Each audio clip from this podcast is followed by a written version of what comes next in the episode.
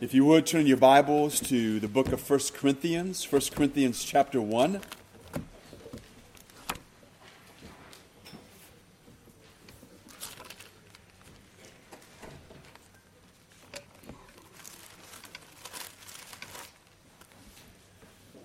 First Corinthians chapter one. Let me just uh, let me just kind of throw out a comment that one of the reasons why we uh, every now and then we'll do a couple of verses uh, a cappella.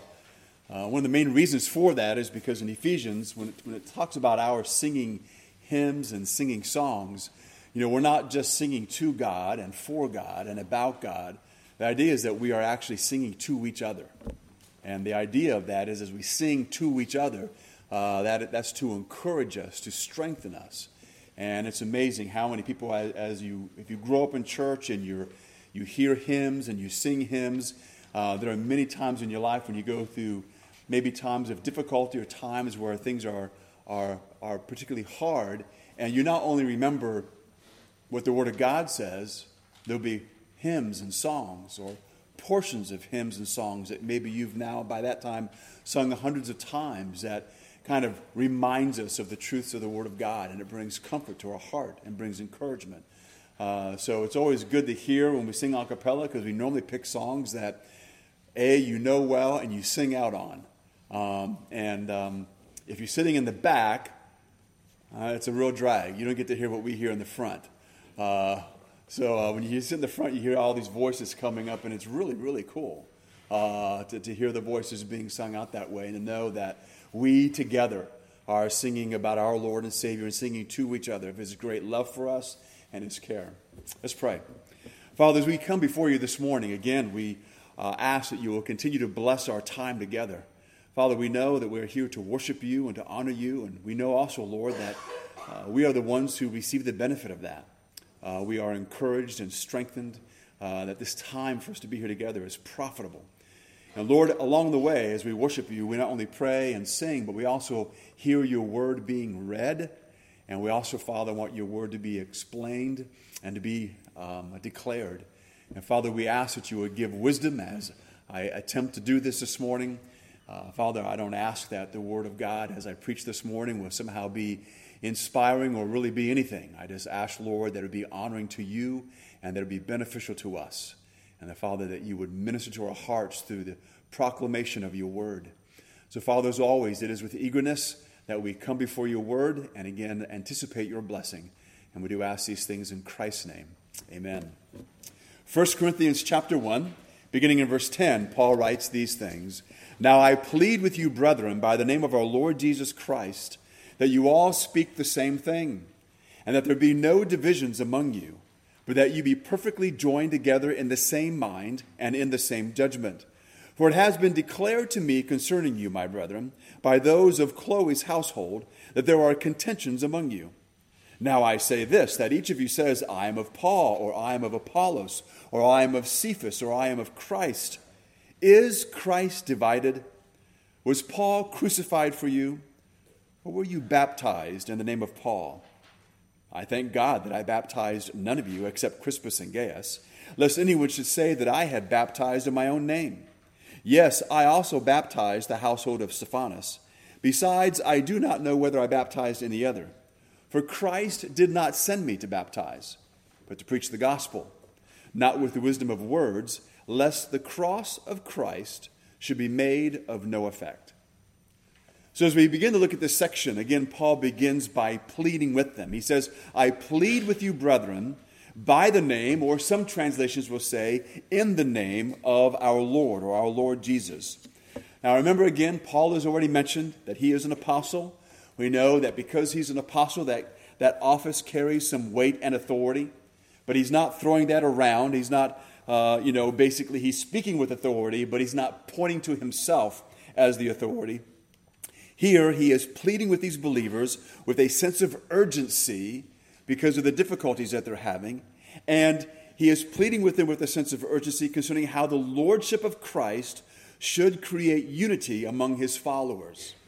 Now you need to remember that in every society, in every century or every decade, there are things that kind of naturally divide people up. And we live in a time and age in our country where even though A lot of individuals are trying to, or at least they say, they're emphasizing our diversity. Uh, it seems that we are more divided now than ever before. There are more things that divide us, more things that drive us apart in our culture. And that also has an effect on the church. We are people who live in the culture. And if we are not reminded of what the Word of God says, if we're not continuing to grow as believers, not only do we get caught up in those things in the world, but we sometimes, and maybe often, bring those things with us in the body of believers. And so here, these kinds of things have happened. And we'll take a, a brief look at that as we work our way through. But the idea, again, is that as we submit ourselves to the lordship of Jesus Christ, as we submit ourselves to who God is, living in obedience to what He has said, that then should by itself create not only a sense of unity, but a very real unity that we share together as His followers. It's also interesting to point out that the name Christ is used ten times in the first ten verses of First Corinthians. And I believe Paul uses the name Christ so often because he is emphasizing that they, he is emphasizing that you and I are a part of Christ's community. This, that's, that's who this church belongs to.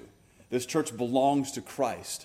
Every church that gathers together in the name of Christ is a church that belongs to Christ. It is His community. Whether we're speaking of the local church or the universal church, uh, the bottom line is it belongs to Him. And so we, as a local church, all local churches, all believers then should display the character of our leader. We should display the character of the one to whom we belong to, which again is Christ. So our behavior affects then the public image and the reputation of Christ. What we do as individuals and again what we do collectively. Many of you remember the time when it seemed like almost every week there was some new televangelist that was not only getting in trouble, uh, but it was being just played over and over again all over the news. It was the big story of the day, the big story of the week. And after a while, you know, what, what we should have expected, and it did happen, was people began to say things about Christians, you know, that we're just a bunch of hypocrites and, you know, look at our leaders. And sometimes we're trying to say, well, that's not our leaders. We didn't appoint them. And, you know, it just as more and more revelations came out, it was just, it was getting worse and worse, so to speak. Individuals were making jokes about believers, and we deserve that. We deserve all of those things. We need to remember and recognize that don't just think about those individuals and what bad guys they were. What we need to do is, you know, make sure that we aren't following suit. Not that we're going to necessarily be involved in the kinds of sins that they were involved in, but what we do and say and how we carry ourselves, it does matter. And then even when we fail, how we handle that matters. I know you've heard me before say this, that when it comes, for example, let's say in your workplace or maybe in relationships you have with others that are non-believers, that when we fail, when we mess up as individuals, it's really very important how we handle that. And I believe that often the way we handle when we sin gives opportunity for great praise to the Lord. Because the world is not accustomed to that. What the world's accustomed to is that when an individual gets caught in doing wrong, or when someone is found out in doing wrong, the individual begins to make one excuse after another. Or we're trying to blame other individuals. So the difference will be that when you and I mess up and we then go to an individual and ask them to forgive us, usually they may be kind of startled by that. They're not used to human beings accepting responsibility. And sometimes their response to you is they'll say, no, that's no big deal. You don't have to apologize to me.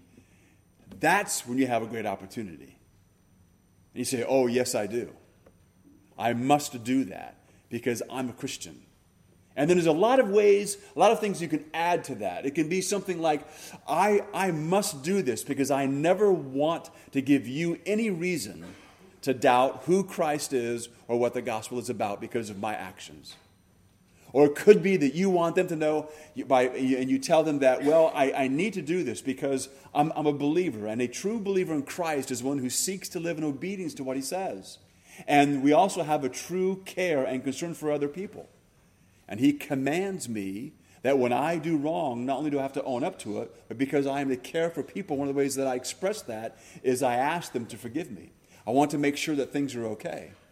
You see, in those responses, or maybe some other one that you come up with, what you are revealing to them is the character of Christ. It's not your sin that's revealing the character of Christ, but the way that you are handling it, the way you're approaching it, and what you're pointing out to them. And so there are so there are great opportunities for us uh, when we mess up. And and and uh, we need to make sure that we take advantage of those. So again, our behavior, good or bad, does uh, affect the public image and the reputation of Christ, and we should care about that. Now, as you go on in the passage here, Paul then also says that he wants them to all speak the same thing and that there should be no divisions. So what is the nature of these divisions? And what is he really saying? What does he mean when he says that he wants them to speak the same thing? Well, when you look at this passage, you look up the word division in the Greek language. It's where we get our word uh, schism from. Uh, it's a division, a tear. Um, it, it means to uh, break into a faction. Uh, there's one individual that I was reading. He was contrasting a schism with uh, heresy. And says that when it comes to the word heresy, the word heresy indicates an opposition to accepted doctrine or practice, but not necessarily a pulling away or split. And the reason why he compared those two words is he wanted us to understand that this is not necessarily or limited to the idea that these individuals were, were not agreeing on what they should, should believe as believers. This was not that. Even though that kind of comes into the picture, it's a side issue, it was not central. In other words, the divisions that were caused here in this church were not in their disagreements among as uh, individual members uh, as much as it was that they were focused on the wrong thing. In other words, they had allowed the norm of the secular Corinthian culture to influence the thinking of the church. Now, I'll kind of uh, explain that a little more in just a moment, but I want to get to this thing where Paul says that he wants them all to speak the same thing.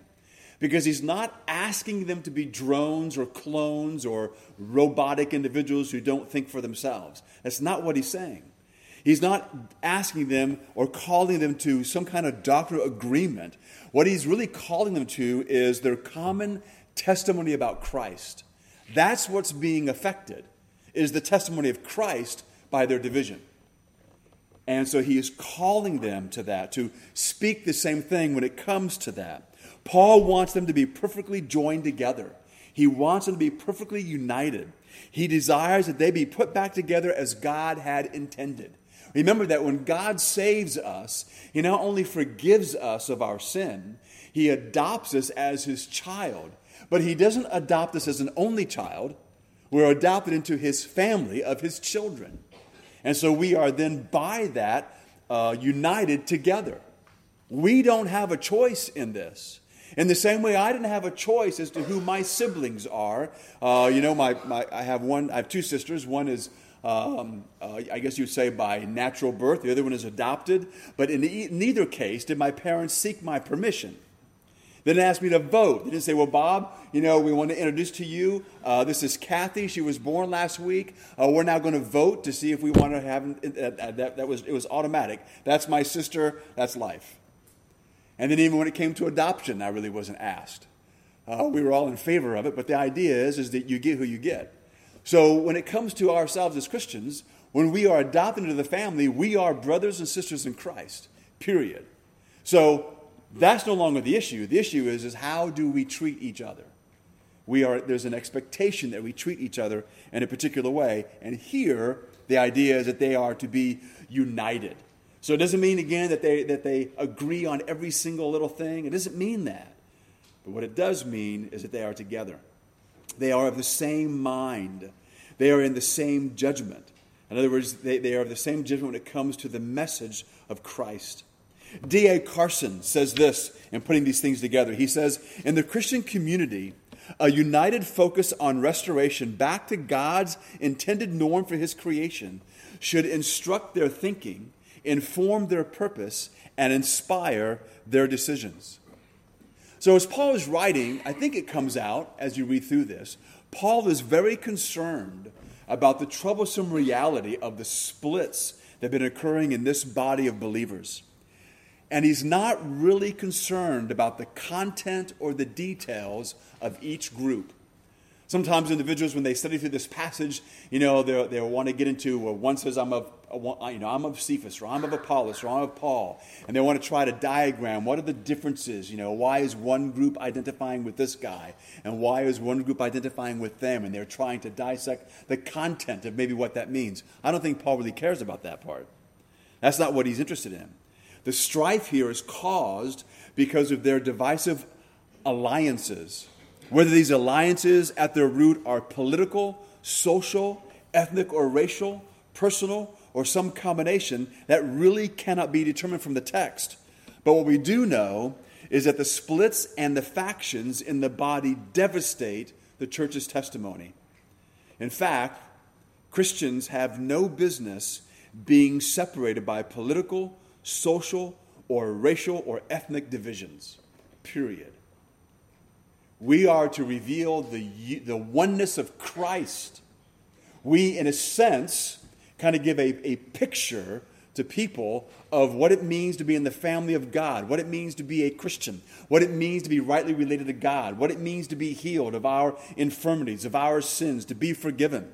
We, we need to reflect that. And what reflects that very powerfully is our relationships with each other.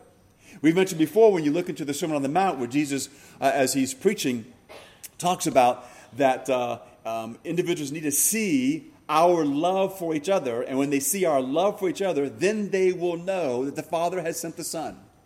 Now, I, I don't always make that connection logically when you just kind of put it out philosophically, but as you spend time thinking about it and read through the rest of the New Testament, it makes all the sense in the world. And when it comes to what other religions offer and other philosophies that people are pursuing, the, what brings us together as believers and the oneness that we have in Christ and the love that we are to have for each other and the way that love is to be demonstrated and manifested is a powerful testimony, a powerful manifestation of really of God himself. It is a testimony to what God does, because the human heart is just wicked. And so we need to recognize that. In fact, uh, in the day and time we live in now, it seems that people as a whole, I guess you could on one hand say that people are much more sensitive, which is really unfortunate. Uh, it seems like every little thing offends them. But let me tell you what, this is my opinion. I think that many people who say they are offended are not offended at all. What it is, is they just don't like something. They don't like what you do, they don't like what you've said, or they don't like something. But that sounds kind of selfish, to make a real big deal about something you don't like. So enter a new power word, offend. And we can use it in all kinds of contexts. I'm talking to an individual, and they may they may even confront me and say, Bob, I think sometimes you're a little rude. And I'll say, I'm offended. Offended by that. I know none of you can see me ever saying that to an individual. Have I ever said that? I don't think I have. But anyway, but the point is, is that, that it's overused all the time. Now, when someone uses it with you, that may not be the time to tell them that you don't really think they're offended. uh, you may actually know they really just don't like what's going on. But we as believers must be different.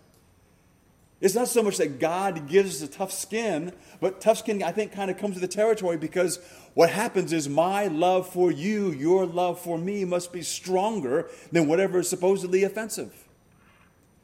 And too often we mimic the world. We mimic the world in being offended at everything. And so we bring that into the church. And so the world comes and visits the church. The non-believer comes and visits us, and they see no difference. They see no difference between us and them. And they must see the difference. It used to be that the big thing uh, that people were emphasizing was, you know, the whole the ethnic diversity thing, and, and we needed to make sure that people understand that there is to be no that there's no differences in the ethnicities. It doesn't matter what your what your heritage is. It doesn't matter if if if you are black or white or American Indian or from India or whatever it happens to be. We must treat each other the same, which is loving each other with all our heart, mind, and soul. And they and the world must see that. They must see that. But now, in the, in the time we live in, they must also see other things. So perhaps for some of you, We need to pray that God would send us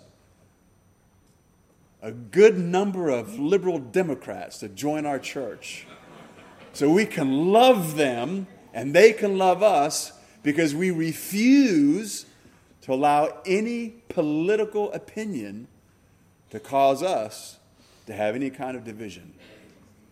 That's important. I even had someone ask me this question once. I won't say who it is. I won't even say if they're here now or not. Someone asked me this question. Brother Bob, do you believe a person could be a Democrat and be a Christian? And they were serious. I said, absolutely, I believe that. I said, in fact, I think it might be sinful to think that's not possible. Then I asked them a question. I said, do you think it's possible that a person could be a Republican and not be a Christian? And they said, well, yes. It's a good answer. Verse eleven, Paul writes this. He says, for it has been declared to me concerning you, my brethren, uh, by those of Chloe's household, that there are contentions among you. Basically what Paul is doing with this passage here is he's respond, he wants them to know that what he's responding to is something that he has been told directly by these people that are related to Chloe. In other words, this is not some rumor. This is not some hearsay. This has been reported to him. And so he is, so he knows this is true, and he wants them to understand this. And so he asks the question in verse thirteen in response to all this. Is Christ divided? Now, he, now it could be they, maybe it's, it's true that they really never thought of it in this way. That the divisions that were going on among them, they weren't thinking it through theologically as to how this might look to others or be understood by others. And so he's he's bringing it back to Christ. So is Christ divided? And of course, most individuals, most believers would immediately say, well, of course not. The word divided, or the verb that, that he uses there, what he's really trying to uh, communicate is this. Has Christ been divided and different parts handed out to different people? That very idea, as one man wrote, is grotesque and it must be rejected. Paul did not preach one Christ, and Apollos another Christ, and Peter another. There is but one Savior and one gospel. How then did the Corinthians create this four-way division? Well, we look at human nature. Human nature enjoys following human leaders. We tend to identify more with spiritual leaders who help us and whose ministry we understand and enjoy. Instead of emphasizing the message of the word, the Corinthians were emphasizing the messenger. They got their eyes off of the Lord and on the Lord's servant, and this led to competition. Let me read it to you again from verse thirteen and following. Is Christ divided? Was Paul crucified for you? Or were you baptized in the name of Paul? I thank God that I baptized none of you except Crispus and Gaius, lest anyone should say that I have baptized in my own name. Yes, I also baptized the household of Stephanas. Besides, I do not know whether I baptized any other, for Christ did not send me to baptize, but to preach the gospel, not with wisdom of words, lest the cross of Christ should be made of no effect. It seems, when you read through this, that some believers felt a special allegiance, perhaps to the one who led them to faith in Christ, or maybe to the one who baptized them. And if that one happened to be well-known or well-respected, then all the better. Because there's this idea, this is that we kind of share at times, that if we can identify with particular individuals, especially those who may be well-known, it was a way to gain maybe personal prominence. In other words, yeah, I, uh, I mean, I, I know you heard from Apollos, but I was converted unto Paul himself. In fact, I know that you were baptized by Apollos, and he's a great guy, but he wasn't an apostle.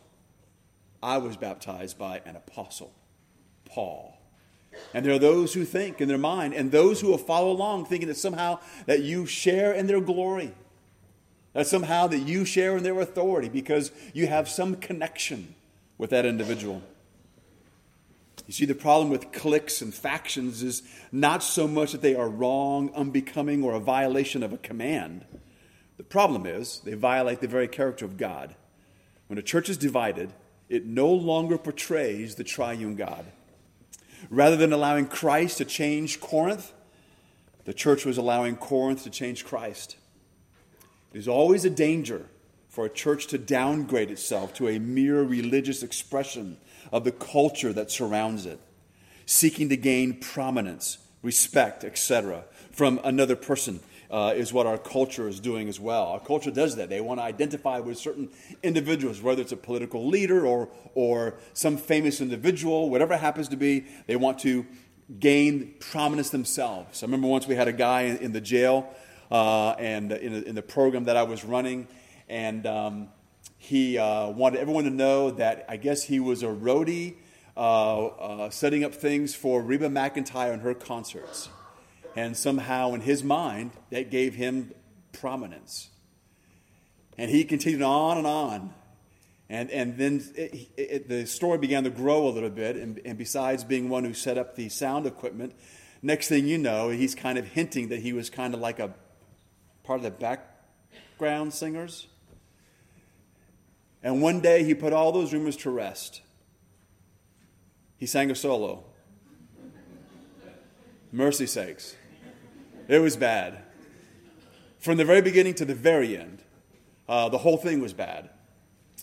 And there were those, because not everybody in jail, as you know, is a Christian, uh, many of the men began to laugh. I was doing my best not to. Anyway, it was a bad scene. So we need to make sure that we as believers, that we're not following the world, trying to gain prominence, either socially or within the church, trying to gain prominence because of someone else, because someone else is well known, or because there's some kind of a connection we have uh, to them. And then, of course, if we do think that, we tend then to think less of others, or maybe at least in some way we're better than others. Warren Wiersbe says this: the focus of the church should not be high-profile spiritual leaders and eloquent preachers, but Christ and his gospel. Some of you might be wondering about the name of the sermon today. It comes from a quote. I'll give you the quote. It's a story about Martin Luther.